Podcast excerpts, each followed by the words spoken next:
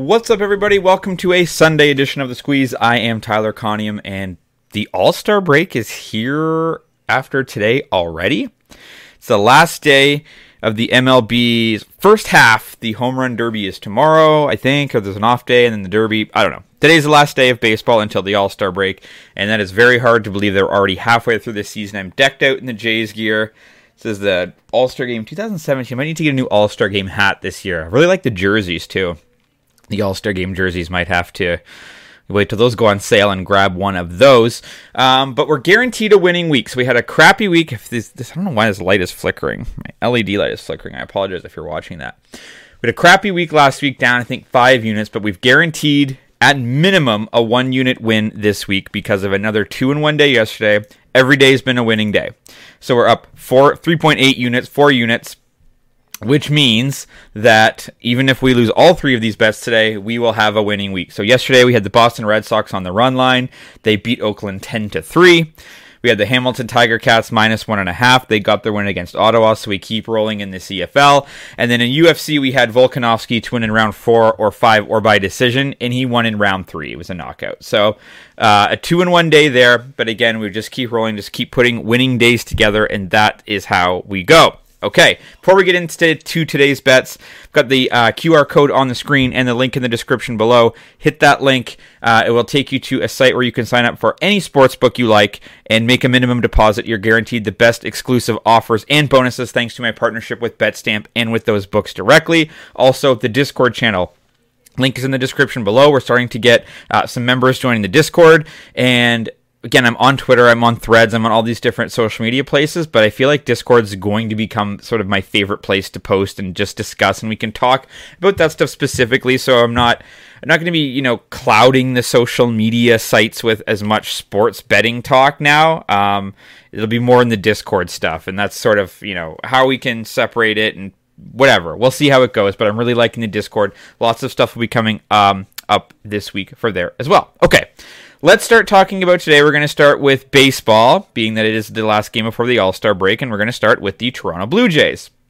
I've got the Toronto Blue Jays on the money line in the first five innings against the Detroit Tigers. I've got this for minus 114 at FanDuel. A reminder that if it's tied, it's a push. I like these bets a lot because it gives you the leeway there with the push potential.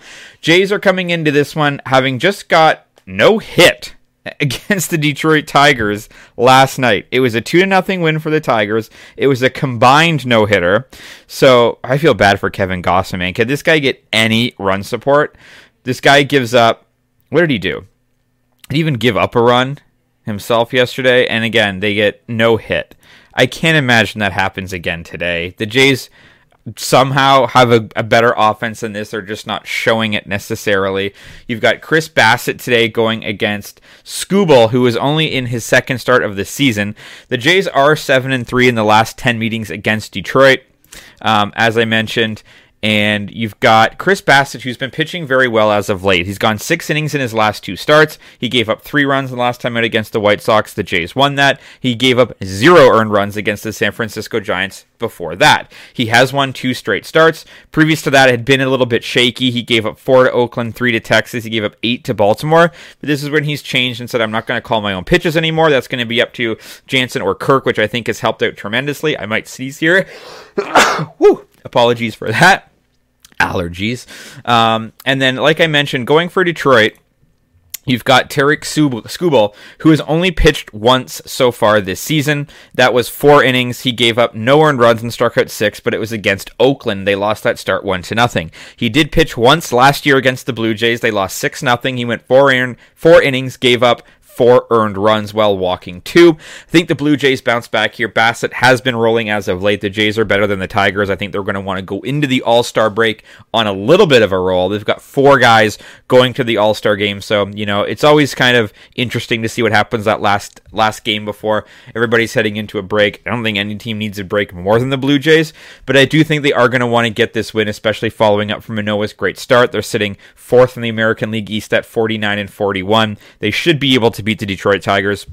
And again, I like the first five money line because if it's tied, it is a push. So I'm going to take the Toronto Blue Jays on the money line in the first five innings for minus 114 at FanDuel. Let's go to the CFL where we've been rolling. We've got the two and one surprise Montreal Alouettes on the road in British Columbia against the three and one BC Lions. The books just ne- will never do a spread higher than seven or seven and a half. I don't really understand why, but they just don't. So I will take the BC Lions minus seven. That is minus 120 at DraftKings. You've obviously got the push potential with the seven. Not quite as important in the CFL versus the NFL because you have a lot more scoring opportunities in the CFL from missed field goals and returns and all that, where one or two points is very common. But I still do like the round number of seven. Now, the BC Lions to me are the second best team, arguably the best team in the CFL, right up there with the Toronto Argos and the Winnipeg Blue Bombers. They did lose the last time out. So the BC Lions are coming off a 20 sorry, a 45-24 loss at the hands of Toronto, but previous to that they decimated Winnipeg, which was surprising, 30 to 6. They beat Edmonton 20 to nothing.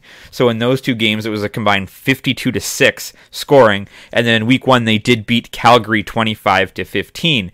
Then you've got Montreal as I mentioned mentioned, they are two and one. They just got lo- they just lost to Winnipeg 17-3, so they got hammered there. And then their two wins are against Hamilton 38-12, who Hamilton is now one and three after their win yesterday, and the Ottawa Redblacks 19 to 12. And Ottawa is also you know one of the worst teams as well down there with Edmonton. So the Montreal wins, although their wins haven't been all that impressive, whereas BC has been a very impressive football team. Um, I think coming off that loss at the hands of Toronto, um, you know, they've they've gotten they've hammered teams and they've been hammered. I think this is a bounce back spot against a Montreal team, especially with them being at home. Montreal, as I mentioned, has beat Ottawa and Hamilton. They've looked okay doing so, but now they travel to the West Coast against BC. Um, weather's obviously not going to be a factor because BC plays in a dome. Cody Fajardo and the Als will just have to somehow manage uh, to defeat the BC Lions defense, which is very, very good. And I just don't think they're going to be able to do that. BC is the better football team. I like the number of minus seven very, very much. It's at home. It's a seven o'clock start all the way out in BC, so it's a day, a day game. So for Montreal, it might feel a little bit weird. So give me the BC Lions minus seven. That's minus 120 at DraftKings. And the last bet of the day, we've got a little bit of a parlay going here in the WNBA on a Sunday. I've got the Las Vegas Aces and the Dallas Wings on a money line parlay minus 113 at FanDuel. I'm surprised you're getting odds like this. Vegas is 16 and 2.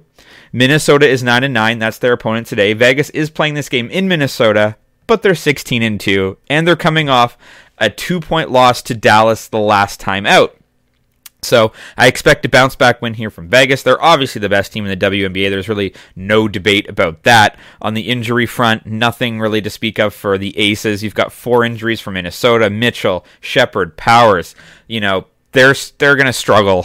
they're going to struggle against Vegas. Now, look, Minnesota has won five straight basketball games, and that's brought them to a record of nine and nine. They were four and nine, but now they run into Vegas, and even though this game's at home, Vegas is just has too much firepower. I can't imagine the Aces lose two basketball games in a row. They're minus twelve fifty on the money line. So if you want to take Minnesota to hedge it, go ahead. But I like the Vegas Aces to get the win here, and then I guess the tougher of the matchups will be the Dallas Wings at the Indiana Fever. Fever are five and thirteen.